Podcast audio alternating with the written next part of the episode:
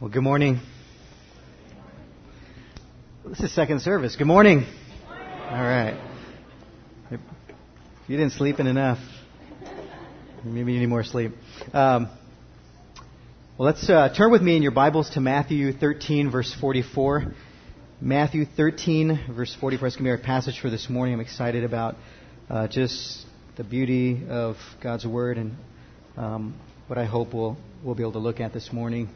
Uh, let me pray for, for our time together, and we'll also lift up the McCulloughs in prayer as well. Join me uh, as you turn there. Father, I just thank you so much for this morning. Thank you that we can come worshiping you, enjoying you this morning, just basking in all of the goodness that is ours through you and through Christ. Lord, we are the recipients of, of just such an amazing, an amazing goodness all that is bound up in the gospel, all that is ours in this good news, Lord, we receive from you this morning. We give you thanks for your love for us. Thank you that you are so kind to us. Thank you that you open eyes and you change hearts so that we can see and behold and treasure your glory. And that's our, our prayer for this morning, Lord, that during our time we would just, just behold you sit at your feet as we hear your words spoken, the very words that Jesus spoke, and receive all that you would have for us this morning. Lord, I pray that all that we do learn, all that we do gain from this time would just would be empowered by your Holy Spirit, and that your Spirit would would continue that work that you've begun in us. Uh, we pray for the McCulloughs, Lord. We thank you for the work that you are doing, not only here at Cornerstone, but across the world. Thank you that you're taking these missionaries, our brothers, our brother and sister, and, and you're taking them to Indonesia to serve you where others can hear about the glories of the gospel. We just pray for all that they're doing and endeavoring to do. We pray that through it all, you would be glorified and magnified. We pray this in Jesus' name. Amen. Amen. Matthew 13:44.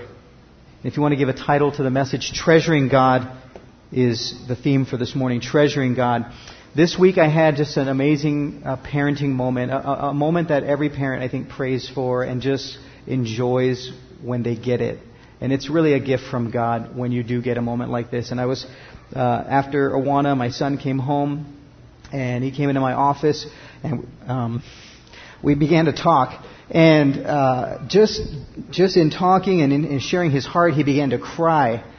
Um, as he as he just poured out his heart to me, and he shared, Dad, I you know we had been talking about this passage about treasuring Christ, the theme of treasuring Christ, like we're going to look at this morning, and he was he was telling me, Dad, I I want to treasure Christ. I love Jesus, but I also love these other things. And he began to list off some of the things that he does love and that have been treasures in his heart. And as I, as I just listened to him, I, I praised God in the work that God was doing. There, it, there, was a, there was a work going on right in front of me in that office as, he, as God was moving in his heart to show him that God is a treasure and that God is to be treasured and that inside of, of the experience of all that God is and all God has for us, there is tremendous, tremendous blessing. And I could hear the battle going on in his heart to let go of the things that are calling for his attention and to put all of his hope, all of his heart into the Lord. Um, and that, you know, we just kept talking. I, I, I, just wanted, you know, I'm not as good a storyteller as Jesus, and the story he tells us this morning is going to be amazing. But I tried to just, just, just minister to his heart. Uh, and, and, at his age, I just, I just started talking about uh, an amusement park, and I said, you know, um, it's been a while since we've been to an amusement park, but I said, you'd love to go to Disneyland or Legoland? And he said, yes, I, I would love to do that. And I said, what if you, you got there, and, you know, we, and we pull in the parking lot, um, what would you do the minute that we pulled in? And he said, I'd want to get out of the car and go and, and enjoy the, the amusement park. And I said, well, what, what you're describing and the battle that we all go through is that we, we tend to want to just stay in the parking lot. And we, we find a man, kind of a street guy, with a, with pushing a shopping cart, and he's selling these cheap little hats with lights on them and other things that break, little trinkets that break so easily. And we're so enamored with those things that we, we just are content to stay in this parking lot. Instead of going in and being ushered into the full enjoyment of all that is waiting for us inside of that place has been established for our joy and for our benefit. And he, that made sense to him. And, and, and that was my goal to just show him that, that Christ is such a better treasure. And that in treasuring him, there's such blessing waiting for us. And that's Jesus' goal in this passage. That's Jesus' goal. In fact, the context in which we find ourselves when we get to Matthew 13 is very pivotal. It's very interesting. In chapter 12, the religious leaders, as representatives of the Jewish people, had, had officially rejected Jesus. Here's Jesus, and it's fascinating. Three times in chapter 12, Jesus says, Something greater than blank is here. Something greater than the temple is in front of you. Something better or greater than um, Jonah the prophet is in front of you. Something better is, is before you. Something greater than Solomon is in your presence. What Jesus was trying to do in his earthly ministry is, is he was saying, I have come down. The treasure from heaven, the very king, has come and is in your presence. And you are being faced, you are, you're being brought face to face with the greatest treasure. And instead of recognizing him as that treasure, unable to do what only they could do by his grace, they rejected him. In fact, this is where they began to conspire to destroy him. It says in verse 14. And instead of recognizing him as the Son of God, the treasure coming down from heaven, they accuse him of being the Son of the devil. And so Jesus is, he begins to teach in parables, he begins to explain more of who he is, more of what he is bringing down through his kingdom, so that people will see him for who he is. They, they'll see that he's a treasure, to be treasured and valued and enjoyed. And that's the goal of this morning is to stare at this parable. It's one verse, and this is so amazing. Just, it's like, you know, when you go to a junkyard and you see a, an old car just crushed to a cube, you know, one foot, one square cube, or one cubic foot of, of, of metal. Jesus is able to take so much truth, as we're going to see, and pack it into one verse. And so let's read that verse together, and let's begin to see all that Jesus wants us to see in this passage. The kingdom of heaven Jesus says, is like a treasure that a man found. Or, sorry, a treasure that was hidden in a field that a man found and covered up. And then in his joy, he goes and he sells all that he has and buys that field. Jesus in this parable wants us to see him as treasure, and he wants us to understand some truths about treasuring God. And so that's what we're going to look at. Six truths about treasuring God. And the goal is that we'll see the beauty of, of God, that He is the greatest treasure, and that we'll see all that awaits us, the blessing that's ours, and the full experience of treasuring Him. Well, let's look at the first point that we can observe in the passage, and that is that God is a treasure. God is a treasure. The kingdom of heaven is like a treasure. God is a treasure. Now, some of you may be asking, well, if God is the treasure, why does Jesus say the kingdom of heaven is like a treasure? He seems to be talking about the kingdom of heaven, not himself. Well, my answer to that is the kingdom of heaven was Matthew's language for talking about the kingdom of God.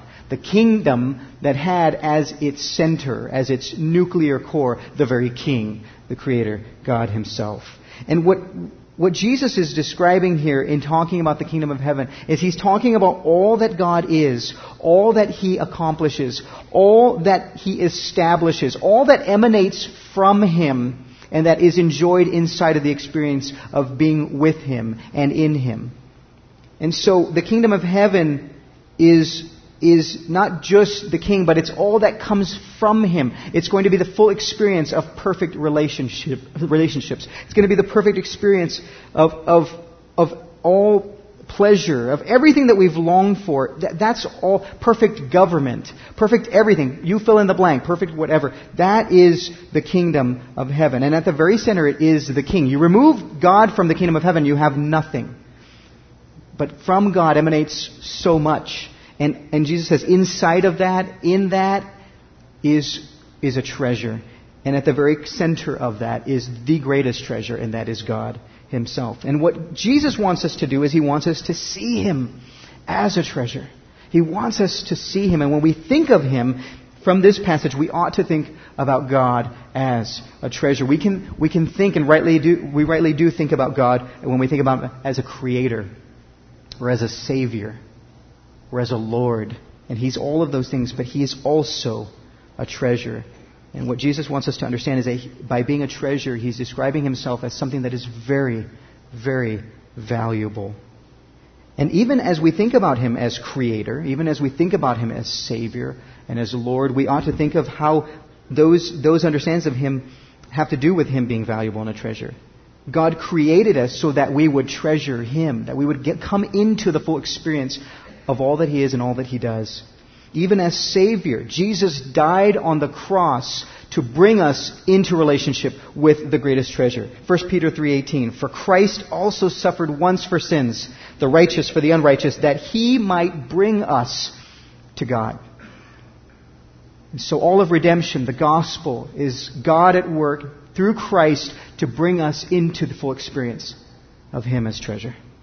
Even as Lord, do we see God as Lord, a taskmaster who makes life miserable and we got to obey, we just got to do what he says. He says do this, we got to do it. Or is he a Lord? Is he this amazing master over this amazing kingdom who we get to serve and enjoy? We learn from him. We're, we're provided for by him. We, we come underneath all of his protection, all of his power, all of his sovereignty. And that's the Lord who we worship, this, this Lord who is our treasure. So, Jesus, when you see this passage, as we begin to unfold the story, he's likening himself, he's likening, likening the, the kingdom of which he's the center, he's likening it to a treasure. Jesus is a treasure. Not only is he a treasure, but he is the ultimate treasure. He is the greatest treasure. And really, I'm just realizing more and more that every treasure, everything that we experience here, everything we value here and now, is just pointing to the greatest treasure. It's just a symbol, it's just a fleeting experience, just a reminder that what is coming, what we were made for, what we have in our relationship with Christ, all that He is, all that He's doing, the full experience of all that, that is the greatest treasure. That's what we were made for. Many of us tr- treasure possessions. We're materialistic people. We love things. And yet Jesus is the greatest possession. All these things that we love, whether it's vehicles or computers or this or that, these things, they're, they're dying, they're breaking, but, but Jesus is that enduring possession that we'll have forever. Many of us, are, we, we treasure experiences, pleasure. We're pleasure seekers, thrill seekers, experience seekers, and we're looking for that experience.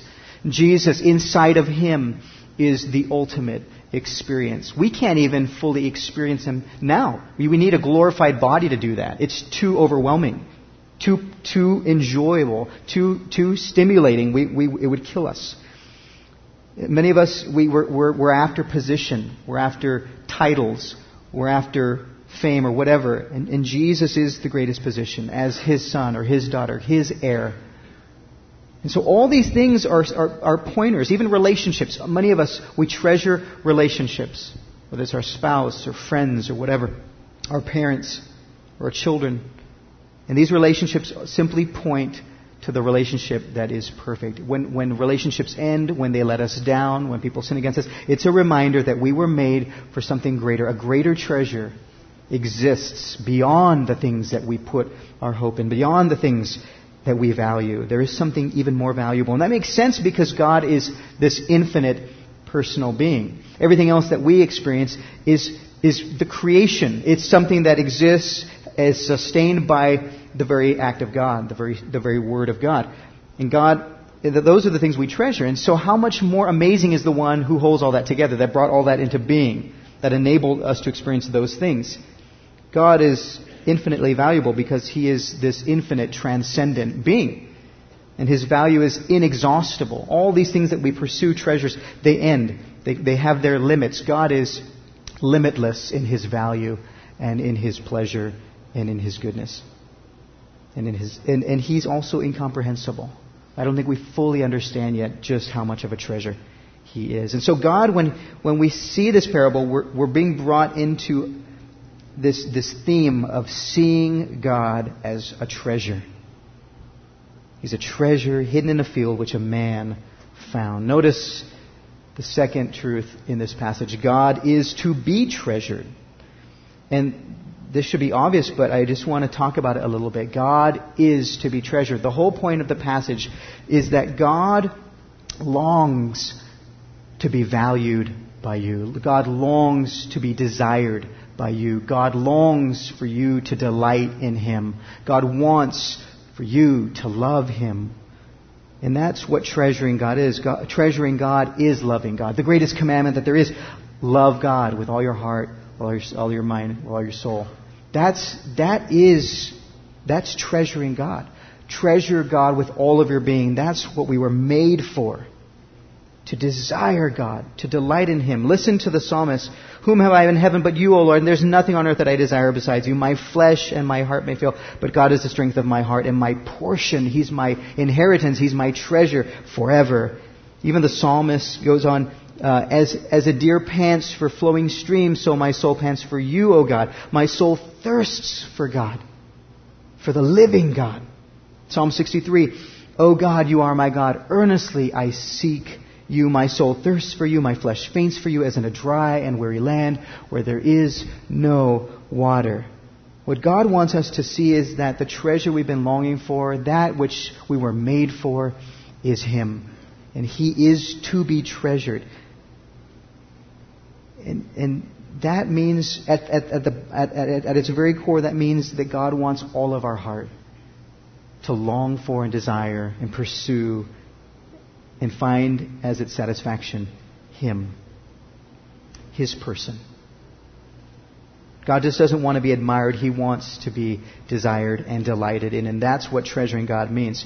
And God is to be treasured because treasuring God glorifies God. Treasuring God glorifies God. We glorify what we treasure. If you treasure the Dodgers, you glorify the Dodgers. You talk about them all the time. You enjoy them. You make much of them. You value them. You delight in them. You, you receive so much from the Dodgers. You, talk, you, you, you plaster things about them all over you know, your car or your room or whatever. And this glorifies the Dodgers. This exalts the Dodgers. It shows that they're valuable to you and that they bring you this delight and this joy. And that's what God longs for. He longs to be treasured. And that's what glorifies him. I think when we think of glorifying God, when we think of worshiping God, we make a, a, a, very deadly mistake. And that is to simply think or move to, to just thinking about glorifying God or thinking about worshiping God or loving God as just what we give Him. I come to God in order to give Him something. The, the more humble, the more biblical view is that we first logically come to God in order to get. And that's what this whole, the point of this passage is. This man found a treasure. The whole point of him finding it was to enjoy it. He found it. The purpose of the treasure was to be enjoyed, to be delighted in, to be desired, to be loved, to be treasured.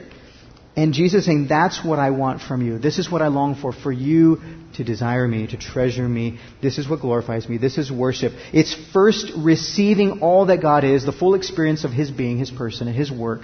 And then out of that comes a response what we normally sometimes move towards in thinking about worship is the responding that comes from the getting, that, that, desiring, eh, that desire that we have for Him, that receiving of Him, that enjoyment of Him, that gives birth to this praising of Him and this exalting of Him and this making much of Him.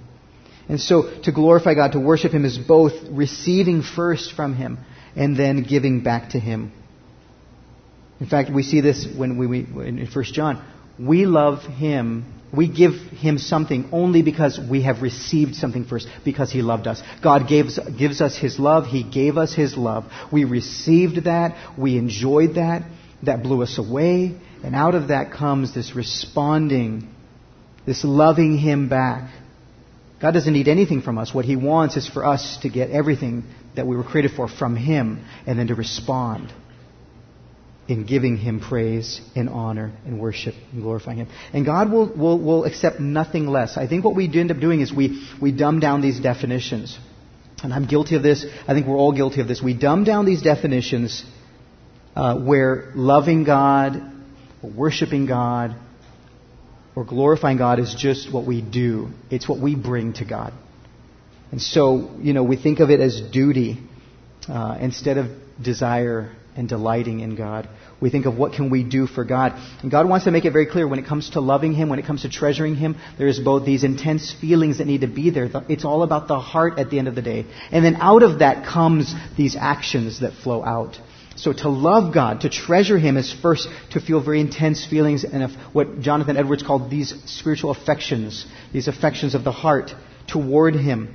And then, and then to, to, to, to allow those feelings for Him to give birth to action and intense responses to him toward him.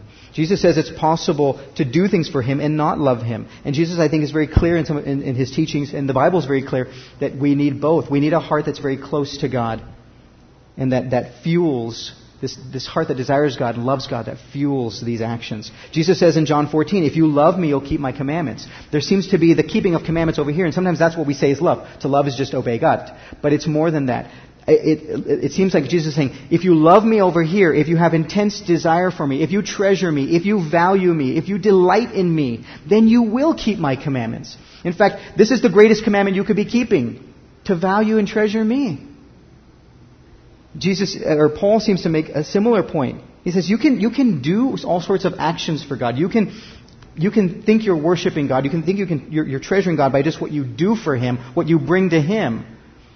Um, 1 Corinthians 13:3 If I give away all that I have, if I deliver up my body to be burned but have not love, I gain nothing.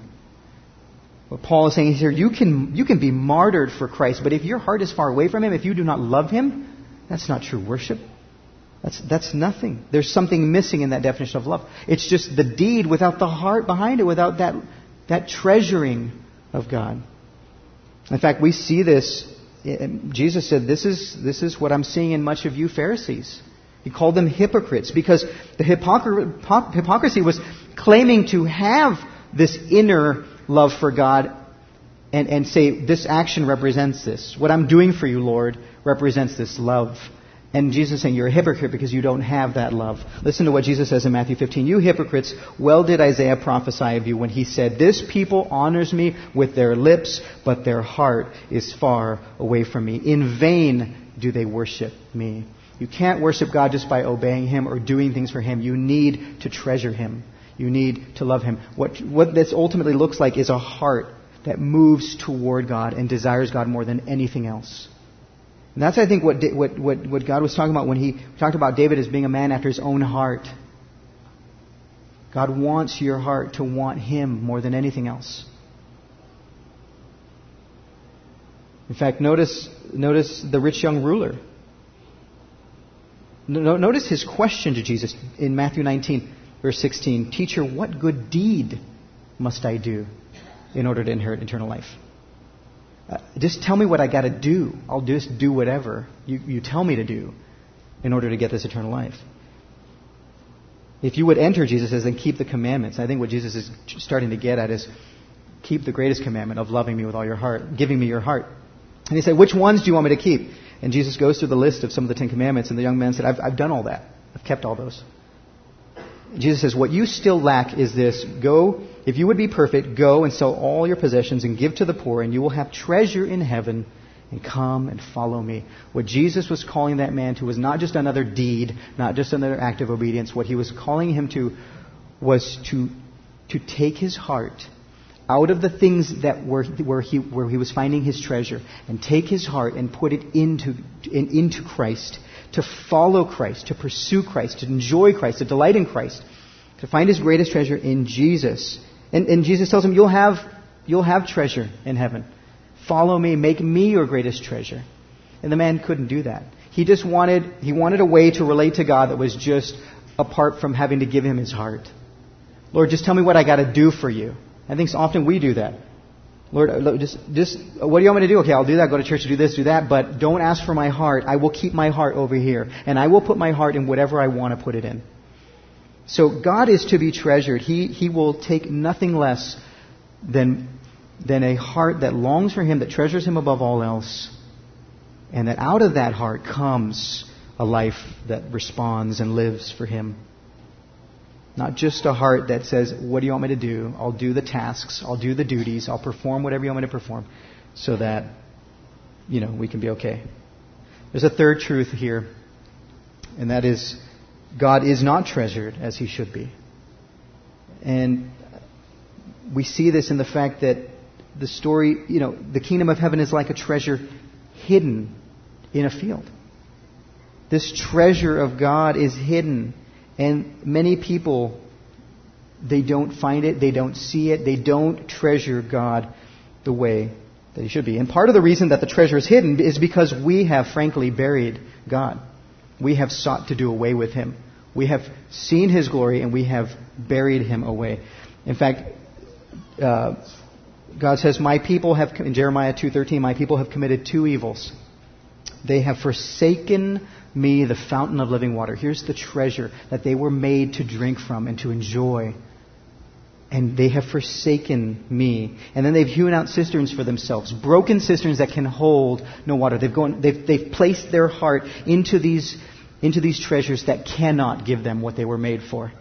And so here, this sin is, is, is pictured as forsaking. In Romans 1, we see that sin is this exchanging. We've, we've, we've beheld the glory of God, His invisible attributes, those things that are manifest and clear to us. God is able to be seen in some way, but what we've done with that is we've said we will, we will silence that, we will exchange that, we will bury that away, we will hide that from ourselves, we will exchange the glory of God for a lie. We'll exchange the glory of God for an image of other things. And that's what we've done. And so sin isn't just, in this parable, sin isn't just failing, it's not just disbelieving Jesus, it's not just disobeying Jesus. Sin, really at the heart of it, is failing to treasure God and treasuring all these other things in His place. And so the, the, the, the treasure, the, the treasure is hidden from us. It's in a field hidden from us because we've buried it away. We've sought to, to forsake God, to despise Him, to reject Him, to exchange Him for something else. But not only that, I think there is this blindness that the scriptures do talk about.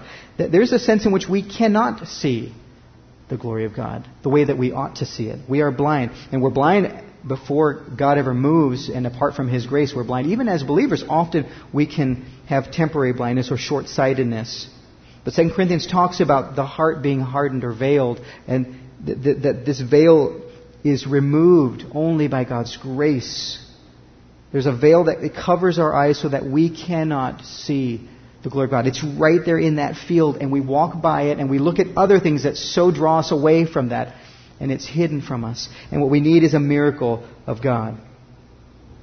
In fact, I, I, sometimes we think if we could just see God's glory, um, in some miraculous way, then we would treasure him. And I don't think that's the case. Satan is one example. He sees God, he's seen the manifestation of God's glory for thousands of years, and he still does not value or treasure or delight in or desire God. Same thing with Israel. Here's the people of God in the Old Testament and even in the New, here in Matthew chapter 12, rejecting Christ. And they saw the Shekinah glory, they saw the manifestation of God's greatness, His beauty, the treasure that He was, and it wasn't enough. What we realize is that a miracle is required. A heart change is required. In fact, after the rich young ruler rejects Christ, there he is. He's standing before the treasure of all treasures, and he cannot see Jesus. He cannot see that the one he's staring at is greater than anything he has. And when he walks away because he valued the other things that he had more than the treasure that was standing before him, the treasure that he was made for, Jesus says it's, it's very hard for a man who has put his heart in these treasures over here and is rich with treasures to, to, to, to be saved. And then, and then the disciples said, Who can be saved, Lord? And he said, With man it is impossible, but with God all things are possible. Which leads us to this next point. Truth number four that treasuring God comes only by his grace. God is a treasure. He's to be treasured, but we don't treasure Him. In fact, we cannot treasure Him the way that he, He's calling to be treasured with all of our heart because we need Him to do a work, and it's impossible. The, the, treasure was hidden until it was found. And we know from the rest of the Scriptures and from our theology that the only way that things are found, the only way that God as a treasure is ever found, is by an act, a miraculous, supernatural act of His grace to open our eyes, open the eyes of our heart, so that we may actually behold Him. And that's exactly what happens. The kingdom of heaven is like a treasure hidden in a field which a man found. And he covered it up because he didn't want to lose it. And then he, in his joy, he goes and begins selling all that he has to get it. This man at one moment he did not see the treasure, he did not treasure the treasure of all treasures, and now he sees it. And not only sees it, but something is happening where he is desiring it, and he is delighting in it, and it is producing joy, and becoming something so precious to him that he, that everything else that he has had pales in comparison. And he wants that treasure. And this is, this is an act of God's grace. In fact, in 2 Corinthians, in chapter 4, in those, in those passages where we read about the veil, that is over our eyes. We read about that the gospel is veiled to those who are perishing. In this case, the God of the world has blinded the minds of the unbelievers to keep them from seeing the light of the gospel of the glory of Christ. But just a few verses later, it says, For God, for God, this same God who created the heavens and the earth in six days, this God who said, Let light shine out of darkness.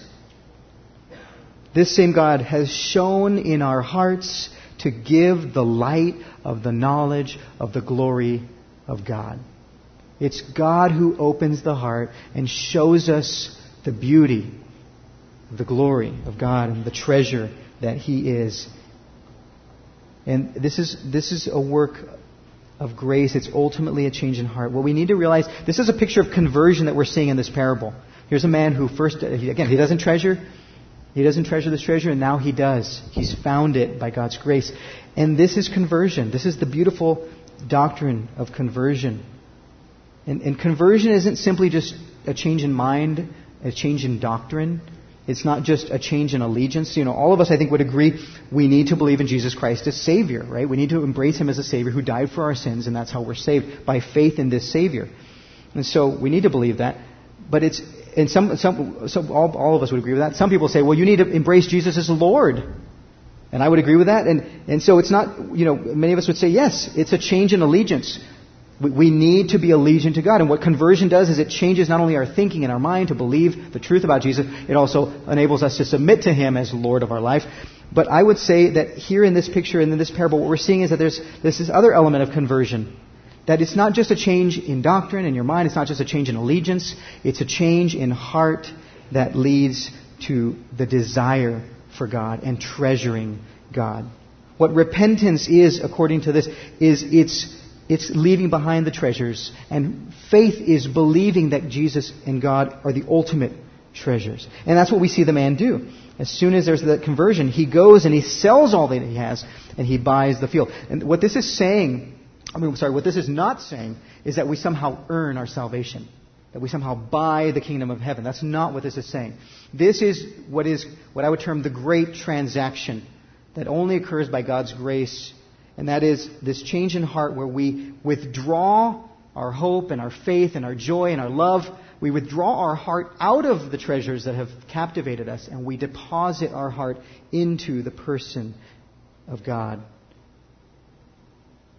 It's this selling in order to buy. It's this withdrawing our heart, saying, This no longer is what, where my hope and my love and my faith are going to be. It's going to be in Christ. He is my treasure. And that's, this is the work of conversion. This is what God does. This is what only He can do. This is what I'm praying for my children that God would do in their lives and all those who don't know Christ.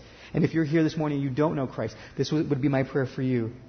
That God would do what only He can do, that He would change your heart so that you're able to treasure and delight in Him and enjoy Him and see Him for the treasure He is. Saving faith is this kind of faith that sees Jesus as treasure. In fact, John Piper says, believing in Jesus is a coming to Jesus so as to find your heart hunger and your heart thirst satisfied. That's believing Piper says. Therefore, I cannot separate saving faith from a heart satisfaction in Jesus as my treasure. I do not conceive of any Christian on planet Earth, he says, who says, I am saved by faith and Jesus is not my treasure. This is an oxymoron statement, he says. And so Jesus has to do this work. At the end of the day, we're humbled and we're desperate for Jesus to do that, that change in our heart so that we can treasure Him truly. And this treasuring God comes only by grace. There's another truth, truth number five, that treasuring God results in joy in God. This change in heart that only God can do, it actually leads to things. It leads to this fruit. It leads to this change of life. And one of the fruits is joy. Piper says conversion is the creation of new desires, not just new duties, new delights, not just new deeds, new treasures, not just new tasks. And one of the internal fruits of this kind of conversion, where God does this work in changing our hearts, is joy in Him. And joy really is the result of delighting in and desiring God. And notice the parable. The kingdom of heaven is like a treasure hidden in a field, which a man found, and he covers it up only to protect it so that he can make that heart transaction and gain that field and possess it. And listen, notice what he does. Then in his joy, he goes and he sells all that he has and he buys that field. It's joy that, that that he experienced. This is one of the fruits of treasuring Christ is this joy in Christ, this deep satisfaction, this deep contentment, this deep gladness and happiness that is rooted not in general, it's not a joy in general, but it's a joy in the person of God. All that he is toward us and all that he is that we can enjoy and experience in him. So it's a joy in God, but notice another thing about this joy. It's a joy that transcends circumstances. It enables us to do difficult things and to weather difficult times in life.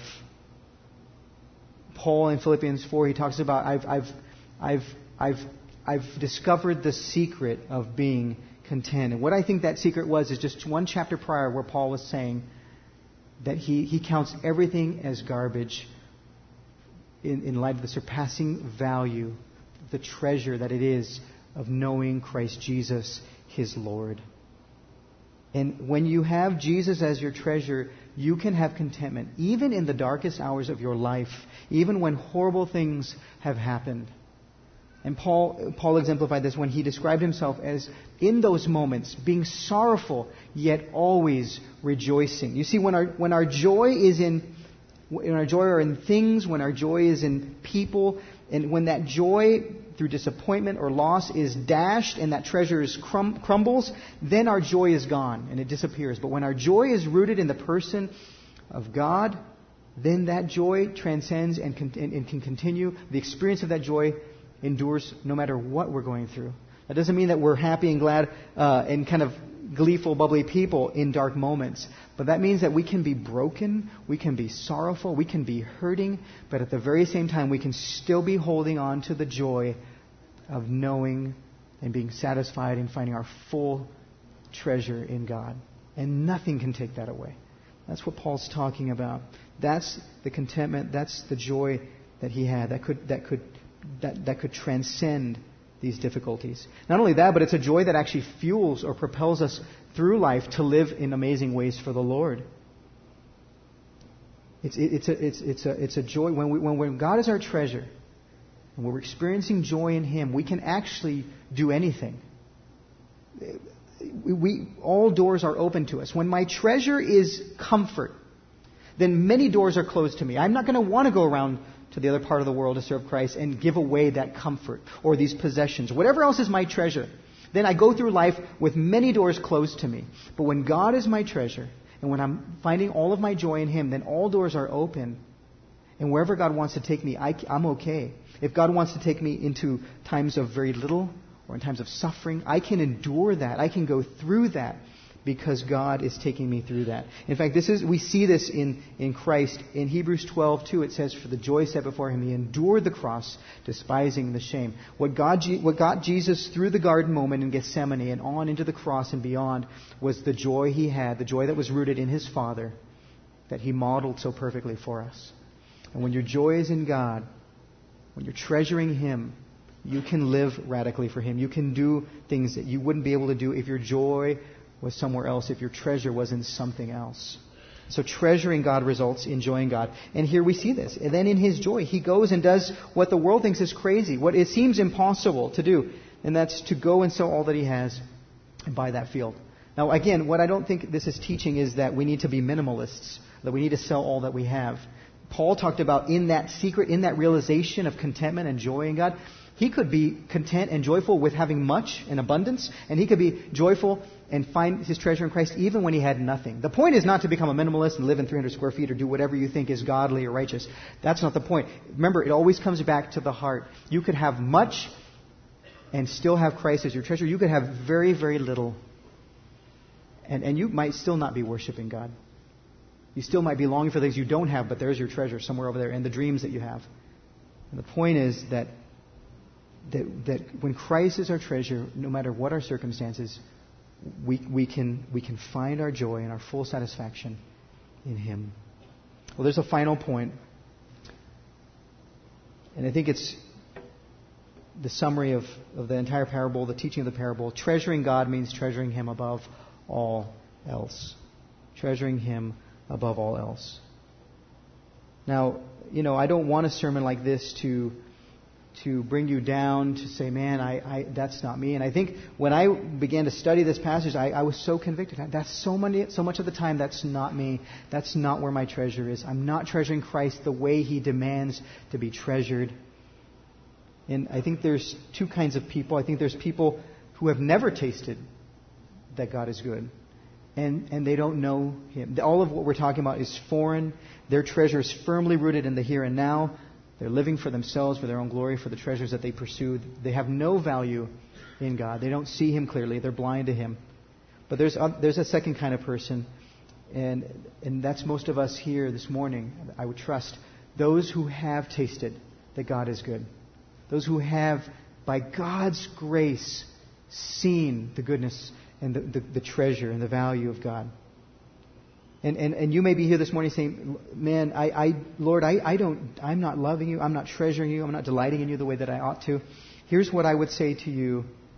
I would remind you that in this life, until we get to the other side of eternity, tr- treasuring Him above all else is a fight. And we don't do it perfectly. And God knows that. It's a fight. It's a fight.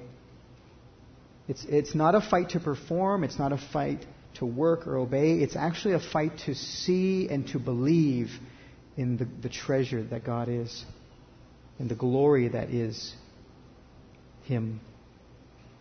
It's a fight to desire God. It's a fight to delight in Him. And what do we do when we don't feel this desire for God? What do we do when we don't feel this delight? That's often where we find ourselves. And I would tell you, I would give you these points, these encouragements. Number one, don't change your definitions. Don't make worship or glorifying God or treasuring Him just acts as if you can do that in your willpower and then feel good about yourself. Keep the standard high and acknowledge God longs to be treasured in ways that often I am not meeting. And then repent of that. Feel broken over that. Say, Lord, confess that. Lord, I am not treasuring in this moment the way that you deserve to be treasured. And then pray. Remember that the work that God began in you, He is he is continuing to do that and He will bring it to completion one day. Pray that that grace to change your heart, to create in you a heart that desires Him and longs for Him, delights in Him, that He would do that, that He would ignite that, that change in your heart and, and grow that desire. We pray like David in Psalm 51, Lord, um, re- restore to me the joy of my salvation. Help me to see the joy and the treasure that you are. And so we pray during those times. We pray. And then we hope and we wait. Just like the psalmist in Psalm 42 I will again praise you, Lord. And you I, I will hope. And I knew I will wait. We, we, we wait like the psalmist. We wait patiently. We trust that, that God will, will ignite these desires, He will grow them. And we put our hope not in our fruit, not, not in ourselves. We don't look downward, but we continue to look at God, whose work we need, whose, whose power we need to change us. And in, in the midst of those times, we continue to rehearse His greatness and behold his beauty, the glory of God in the face of Jesus. And so it is a fight. We, are called to treasure God above all else. That's what we see in this parable. The selling of all things, the transferring of our heart into those things. And we know that in this lifetime, on this side of eternity, it is going to be a fight. We're still we're dealing with our flesh, we're dealing with the world, and we're dealing with Satan. We're dealing with our flesh that has in it that remnant of sin that does not want to desire God, wants to desire everything else. We have the world, the kingdom of the here and now that's saying, treasure this, treasure this, treasure this, treasure this. We have Satan who's lying to us about God, trying to, trying to cover him back up and, and, and, and not let us see his treasure, not let us see his glory and the value that he is. Or else he's accusing us, somehow making us feel that we, we need to somehow relate to God in what we bring him and earn favor from him and just do these things that we need to do. In all of this, we need to fight. And we need to cry out to the Lord to do what only he can do. But it is going to be a fight till we die. But here's the blessing. Here's the encouragement. Here's where we ought to focus that treasuring Him above all else is our destiny. That's where we're headed. That's where God is taking us. To one day treasure Him fully, perfectly, supremely. That's the work that God began. That's why He died on the cross. That's what He's accomplishing in your life and in mine for those of us who know Him and are being called according to His purpose. His purpose is to finally take us and bring us into this glorified state where all of our being will want to desire and delight in Him. And there will be no part of us that does not want to do that. And I pray that that is your, that you're, that you're hungering and thirsting for that. In that sense, I think we all want God to come back and establish that and glorify us so that there's no longer anything in us that would not treasure Him.